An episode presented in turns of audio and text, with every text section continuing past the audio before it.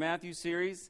Uh, now, you remember a few weeks ago, uh, we talked about the Mount of Transfiguration, uh, which was that amazing time when, when Jesus took John and, and Peter and James uh, up to the mountain and, and they got to see, you know, Moses and Elijah in spiritual form speaking with Jesus, and then they get to hear the, the voice of God speaking. I mean, this was just an amazing, amazing event, right? But have you ever noticed that when God does something amazing, it's not long after that the enemy sneaks in and tries to make a mess of it.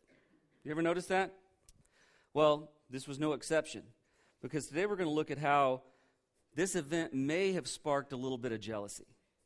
It may have, you know, made the other disciples get their flesh involved a little too much, right? So we're going to have a discussion about today, uh, and this is going to be a great lesson on humility. But let's go ahead and jump into Matthew chapter 18, starting in verse 1.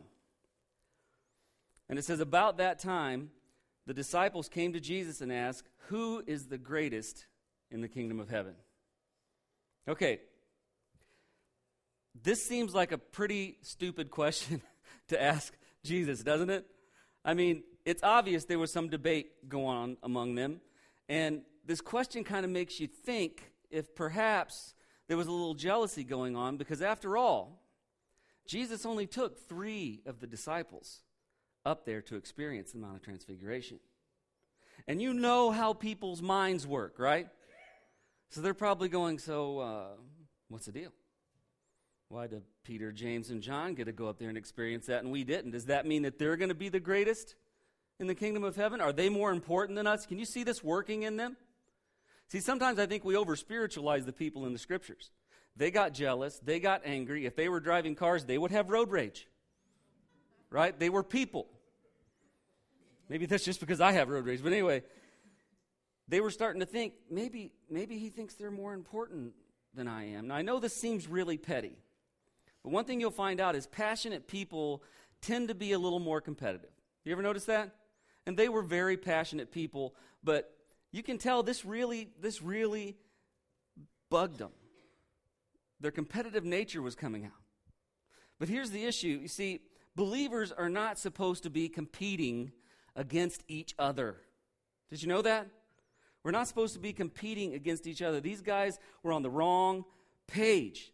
See, there's two people that we should be competing against. The first one is ourselves, and the other one is the enemy. Those are the things that we are competing against. We compete against ourselves by never settling in our service for God. Never settling. It drives me crazy when someone's been a believer for a long time and they get this pompous attitude. You know what I mean? Like, well, I've done everything I'm supposed to do. I'm right where I should be, and I don't want to. You, know, you ever met that believer? They act like they got it all together, and you know that they're just as messed up as you are, right? But listen, we have to always desire more. We have to never settle on our service to God. Think about it for just a second. Think about it. When you think of everything Jesus has done for you, could you ever really do enough to arrive to where you're done, to where you're like, we're even? I mean, anybody ever done that? I'm dying to see if somebody raises their hand on that one. You know what I mean? You compete against yourself. That's, that's one of the biggest competitions. The other thing is the enemy. You know he's out there trying to destroy people. It's our job to try to teach them about Jesus. So, as you can imagine, Jesus wasn't very happy with this question.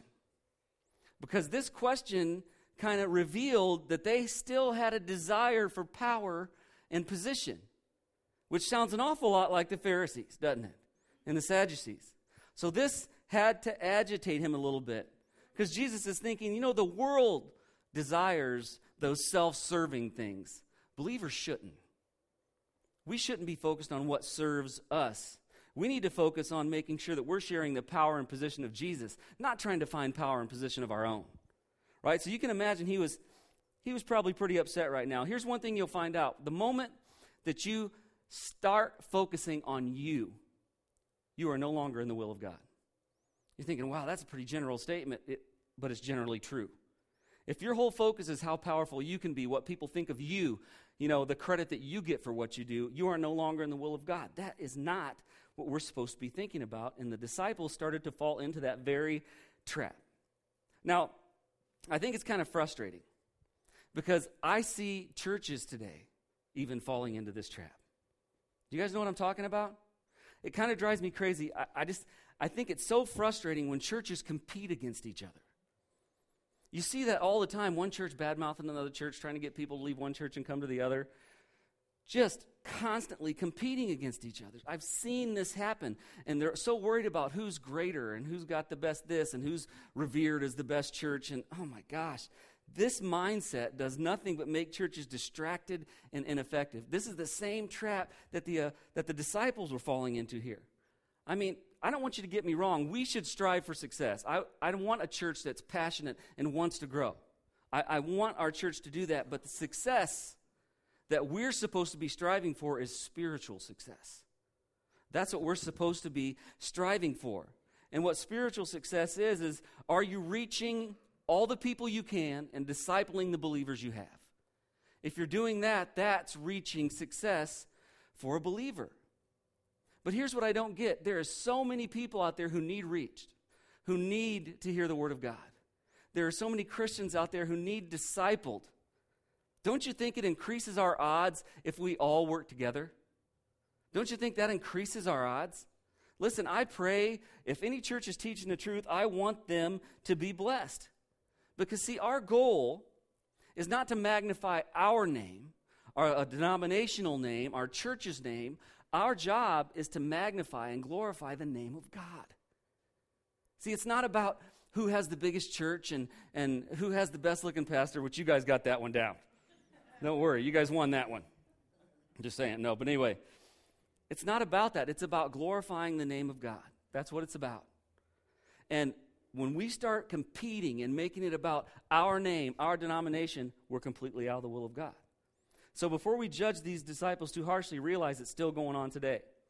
So let's see what happens next. Matthew 18, chapter, um, chapter 18, verse 2. It says, Jesus called a little child to him and put him among them.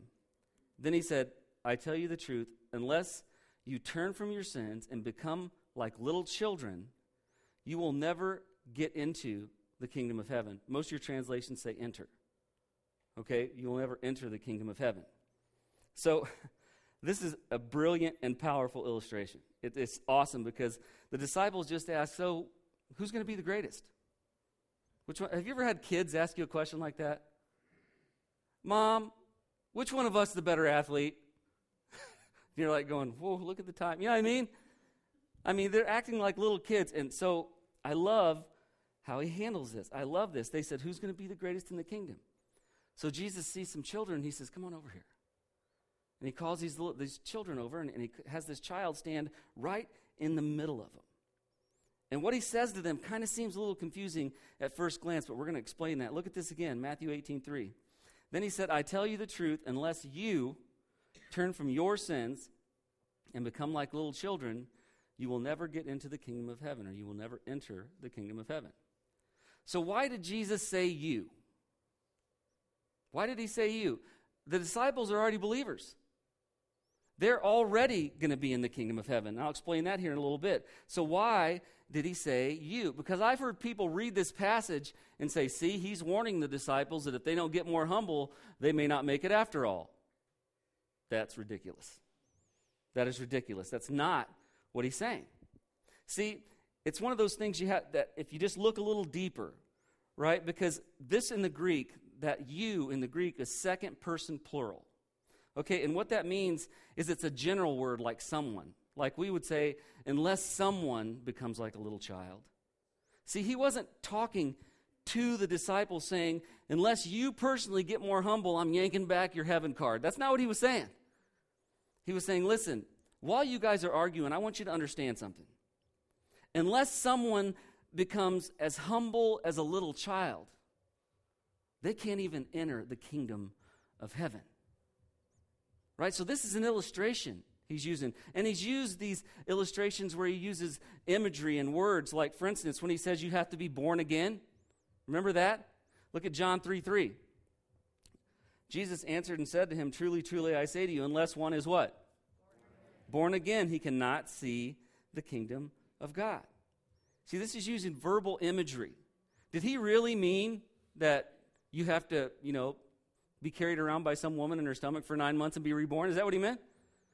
No, he was talking about the experience of becoming a believer. Everything's forgiven. You start your life new like a newborn child. You're born again in Christ. He's used this kind of imagery before. And so when he says you have to become like little children, he's using a verbal image of humility like little children. And let me explain that. When he says become like a little child, he didn't mean fight over toys. Okay, that's not what he meant. He didn't mean become immature. What he meant was children generally have much stronger faith than adults. Did you know that? Much stronger faith than adults because the world's had less time to make them cynical. The world's had less time to program their mind to doubt everything. You ever notice that when you watch TV that they make anyone anything about God either a joke or or bigotry or they they are they're always trying to make the, the person who follows God, the person who's a Christian, that's the one they like to pick on right? They're narrow minded, they're bigots, they're, you know, they you ever notice that on TV? It drives me crazy. See, they've had less time, children have had less time to get programmed into that cynical mindset. They have this faith that believes, like for instance, children actually believe that parents will always tell them the truth. Have you ever noticed that? I mean, for instance, you tell your kids when they're little there's a Santa Claus, do they believe in Santa Claus? Absolutely. You tell them there's, there's an Easter bunny, do they believe in the Easter bunny? Absolutely. Mom and dad said it. It's got to be true. I believe it. Where's that rabbit? You know what I mean? They believe quickly because they haven't become cynical. They have that pure heart. And this drives me crazy because a lot of times people ignore the faith of children or they don't take them seriously.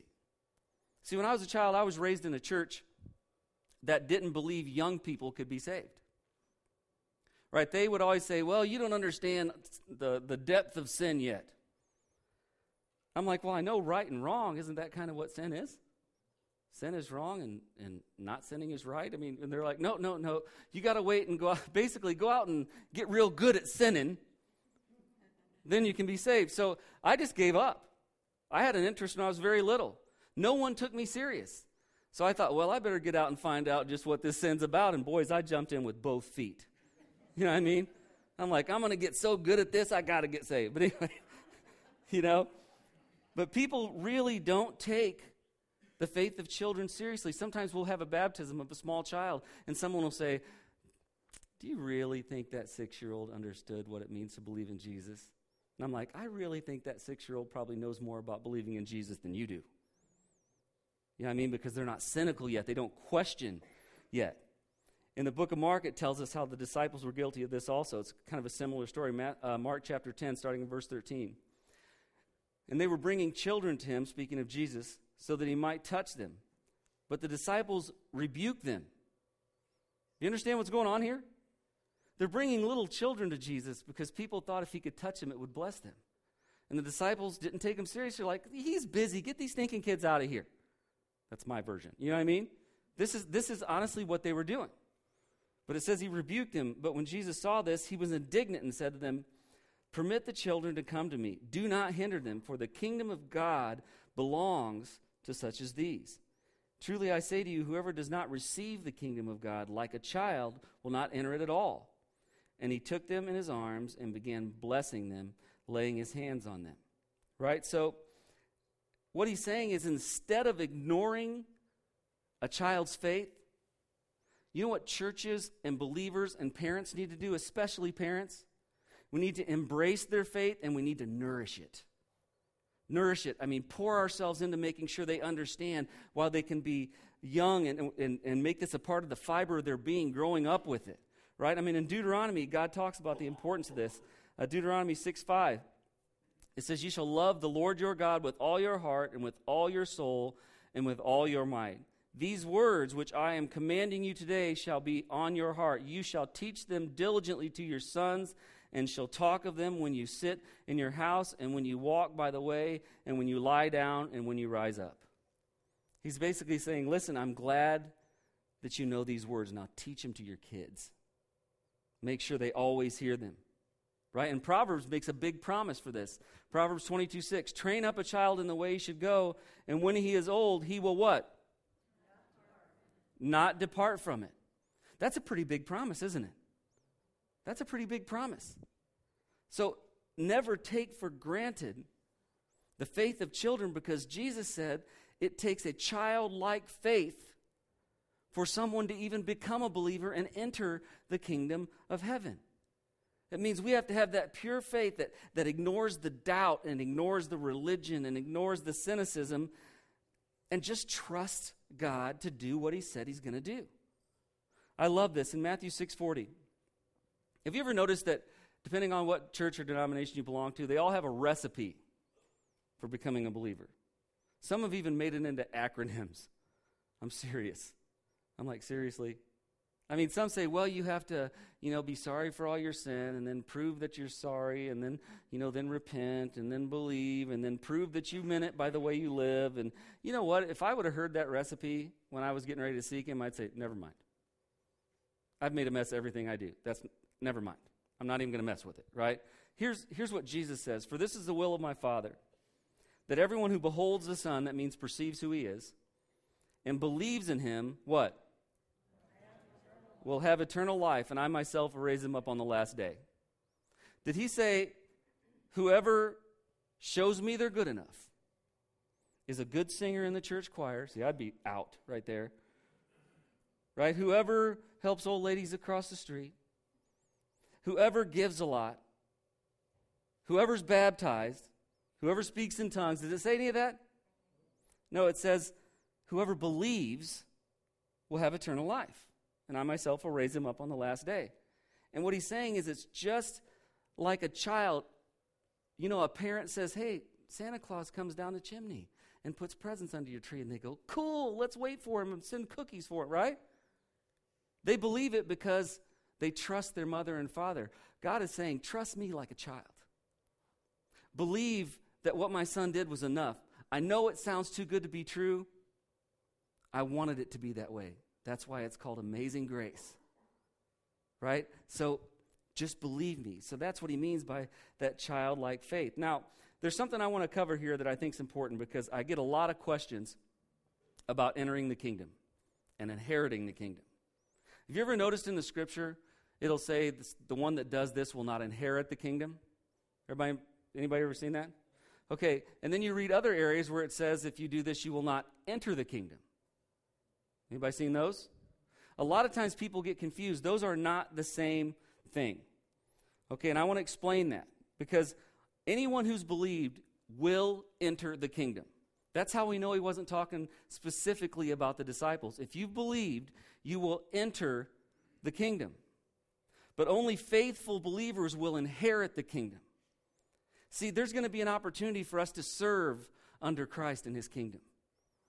I mean, directly under, could you imagine serving directly under Christ in, in his kingdom? This is, this is a promise that he made. So when he says, if you do this, you won't inherit the kingdom, he's saying that kind of believer will not be able to serve him in that kingdom. Because that was one of the greatest things that a Jew could ever, ever imagine was to be able to be a part of serving in the messianic kingdom. That was what they looked forward to. That was called inheriting the kingdom. Right? Now look at this 2 Timothy 2 11 through 13 says this is a trustworthy statement. If we die with him, we will also live with him. Right? So this is talking about becoming a believer. It says if we endure hardship, we will reign with him.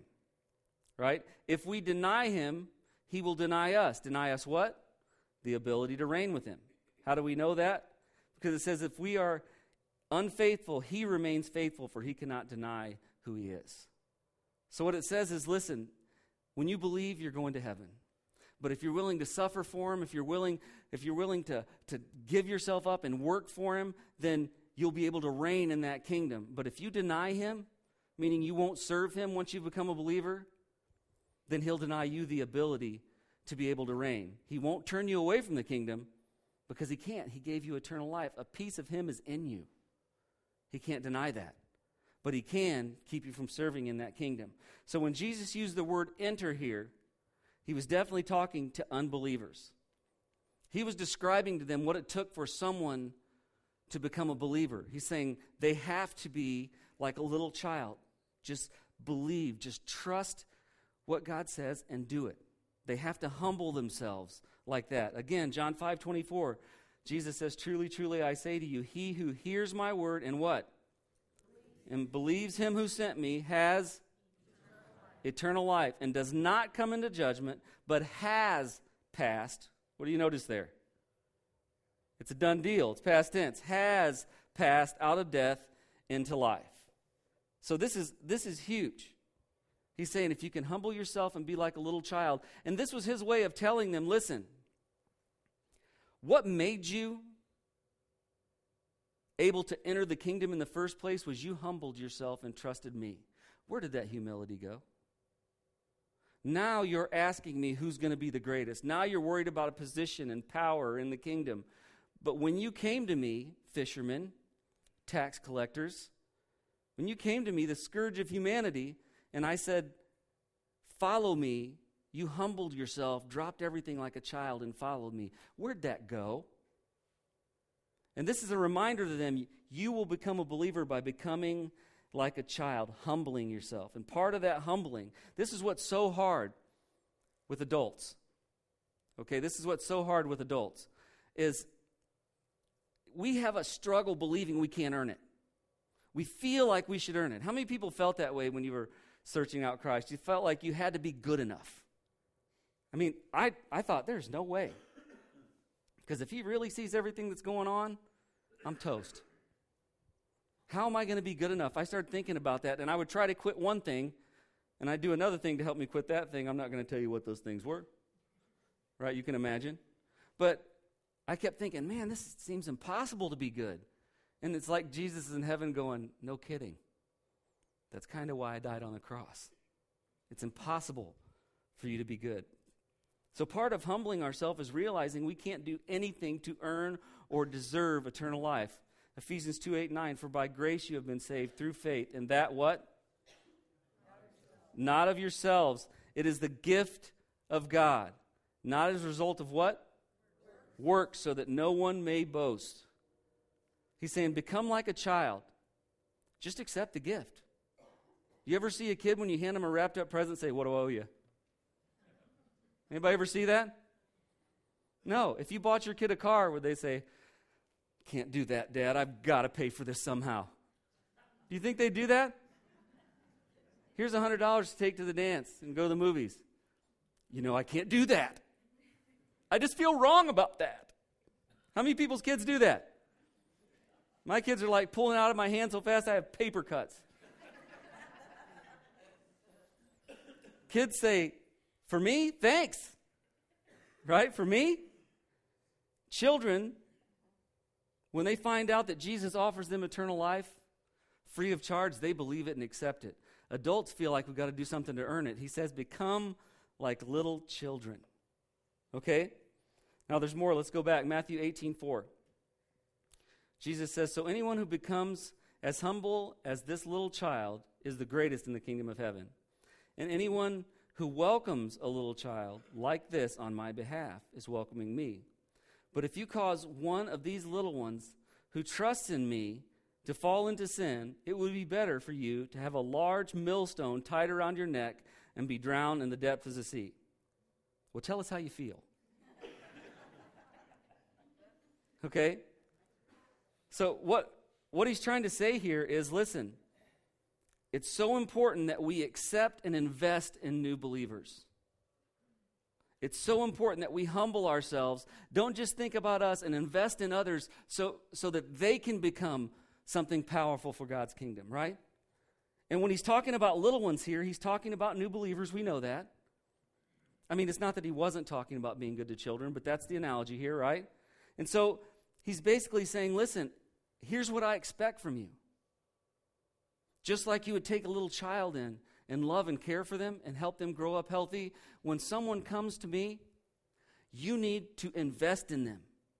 Because new believers are easily persuaded. They need guidance. They need guidance. When I first believed, I know this sounds terrible. I didn't know anything about the Bible other than it was big and had a lot of cool pictures in it, you know? Because that's the only one I ever saw that I ever looked at was the one that sat on our coffee table. How many people had the big Bible on their coffee table with the Da Vinci pictures in it? How many people had those? How many people actually just looked at the pictures when they opened it and they were a kid? Be honest. Okay, just had to check and see. But I didn't know anything about the Bible, nothing about the Bible. And I would have believed anything my pastor said. I would have believed it. All the, all the Christian people that I knew and loved, I would have believed anything they said because I didn't know anything. I didn't, I didn't understand anything yet, right? And Jesus is saying those who will be great in the kingdom are the ones who realize they need our help, will invest their time in those people, not think about themselves, but think about the betterment of the kingdom by investing in these little children, these new believers, and encouraging them to read and pray and worship and, and not judge them or be condescending to them. You ever have an older believer condescend you when you're a new believer?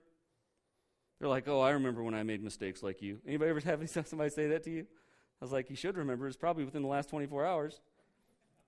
Right? They're condescending to you and talk down to you. And uh, listen, that's not, that's not humility. Humility is saying, listen, I'm going to put time and effort into making sure you become the strongest believer that we've ever seen because the goal is to reach people for Christ. And with you on my team, we can reach more. He's saying we should invest in them. That takes humility to invest in them, and it only makes the kingdom stronger, right? And he's saying the greatest one in the kingdom of heaven is the one that invests in the kingdom of heaven, even the new ones that just come in, the little ones, right? But then he ends with this warning, and I got to talk about this warning. Have you ever had someone do something to one of your children? Is there any fire in our gut like that. Anybody? I mean, I am not kidding you. We would charge hell with a water pistol for our children. Wouldn't we? Think about it. I'll never forget when, when, when Kelsey was a baby, she was my firstborn. I, and I was, I was a Christian too, so th- I, I'm awesome. But anyway, I went to Pizza Hut because that's what good Christians do after church.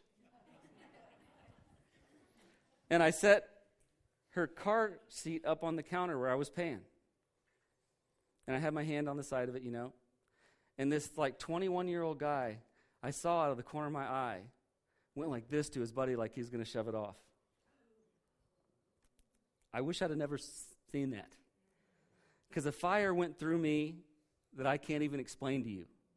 And I found myself walking at him and backing him up before I even knew I'd done it. And it was like the Holy Spirit put his hand on my chest and said, Don't do this. Because I had already planned to put him through that stained glass. I'm not going to lie. There's your spiritual pastor. I was going to put him through the stained glass. Because there's something in us that says, Do not mess with my kids. Am I right? Especially moms. I mean, dads, I know we think it's us, but moms, you know, claws. You want what's best for your children, and anyone who would dare Anyone who would dare try to hurt or hinder your children are open to the wrath of mom, right? God loves us more than we love our children. And when he sees one of his little ones, a new believer, coming, and he sees someone intentionally teaching them something that could hurt their faith, something that could make them useless in their faith, something that could get them in trouble, something that could lead them astray, it angers him.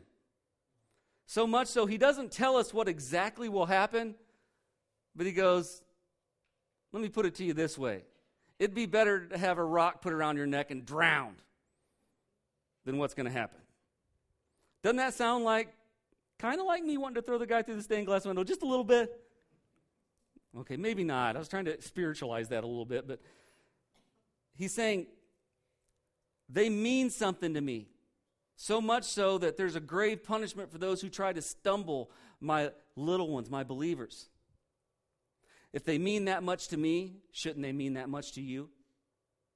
Shouldn't you step away from yourself and humble yourself and invest in the kingdom and in my little ones like I've invested in you?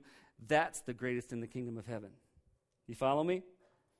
Okay, now, I want to close with this, but I want to remind you of something that I was thinking about the whole time I was preparing this message yes, the childlike faith he's talking about here was for someone to believe because he said, enter the kingdom. But I don't want you to think that that's the only time childlike faith is beneficial.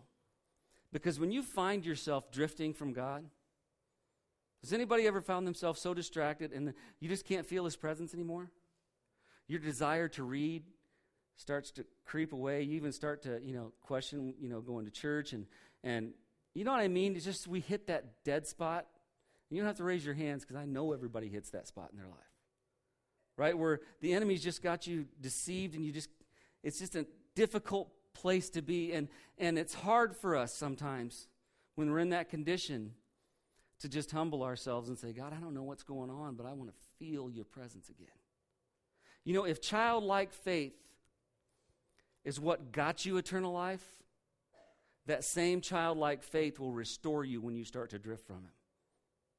Just humbling yourself. You don't have to work your way back. The Bible says if you'll confess your sin, He's faithful and righteous to cleanse you from all unrighteousness. So if you start to feel yourself drift, don't try to figure it out. Don't try to work your way back. Just say, God, I know you love me. You're my father. I'm your child. Your word says if I confess, you'll cleanse me. I, I confess my sin. Make me right with you again. That, that same childlike faith will bring you back into fellowship. And I just think it's important that we, that we d- remember that because there's so many people. The only reason they haven't restored their relationship with Christ is pride. If they could just humble themselves like a child, listen, just like it gained you eternal life, it will restore your fellowship with God. I'm going to go ahead and close there. I'm asking you would to please bow your heads. If this is your first time here, we always like to give a, a brief invitation. And here's why. I, you know, I've seen the invitations where people beg you to come up front, and I just don't believe in all that. But I do believe that the Word of God touches our heart in a way that only God can. And regardless of who's speaking or the part of Scripture they're teaching on, the Word of God has a way of letting us know He's there and He loves us and He wants a close relationship with us. So I always like to give people the opportunity to take that first step. And listen, no one can judge you. But if you're not sure where you stand with God, while every head is bowed and every eye is closed, just make eye contact and put your head right back down. And I want to pray for you. Bless those people. I'm not going to point you out or chase you down or email you. I just want to pray for you because I understand the confusion that you're feeling. Bless those people. And I don't want you to let the enemy deceive you into thinking it's harder than what it is. So I'm going to pray for you, and I really do pray for those faces. And for those of us who are believers, I just pray that we remember we're not in this for ourselves, we're in this for the one who gave us eternal life. We should be as, just as invested in our brothers and sisters as we are in our own lives. Because when we all come together like one family, we get to see the will of God done in amazing ways. And I think there's just too much competition right now among believers and not enough fellowship, not enough desire to work together in teamwork. Let's pray. God, I thank you so much for all that you do. I thank you for your love, your mercy, and your kindness and your grace. I am so thankful that you made eternal life free. I'm so thankful that there was nothing we could do to deserve or earn it because we'd never make it. I just pray, God, if there's someone here who doesn't know you, that whatever it is that's holding them back, that they would just push that out of their mind and, like a child, trust you to keep your word. If they can just believe that what Jesus did was enough to guarantee their eternal life, your word says they'll have it. I just pray that they would make that decision today. They would humble themselves and trust you at your word. And if they make that decision, I pray that they contact us because we would love so much to embrace them in their journey and walk with them if they live a long way from here or watching online, I pray they find some good Christian person or organization they can that would walk with them. I just pray, God, that they don't wait another day and let the world harden their heart anymore. And God, for those of us who know you, it's so easy to become just like the world and focus on just us and our own position and our own power. I just pray, God, that we remember everything we have is from you. There's nothing we need that you can't provide. I just pray we trust you to be the provider and that we spend our time trying to enlarge the borders of your kingdom. We just thank you, Lord, for all that you do. We pray that you would keep us safe, and if you don't return to take us home before we meet again, I just pray we'd come together and give you all the praise, honor, and glory you're so worthy of. We ask these things in Jesus' name. Amen.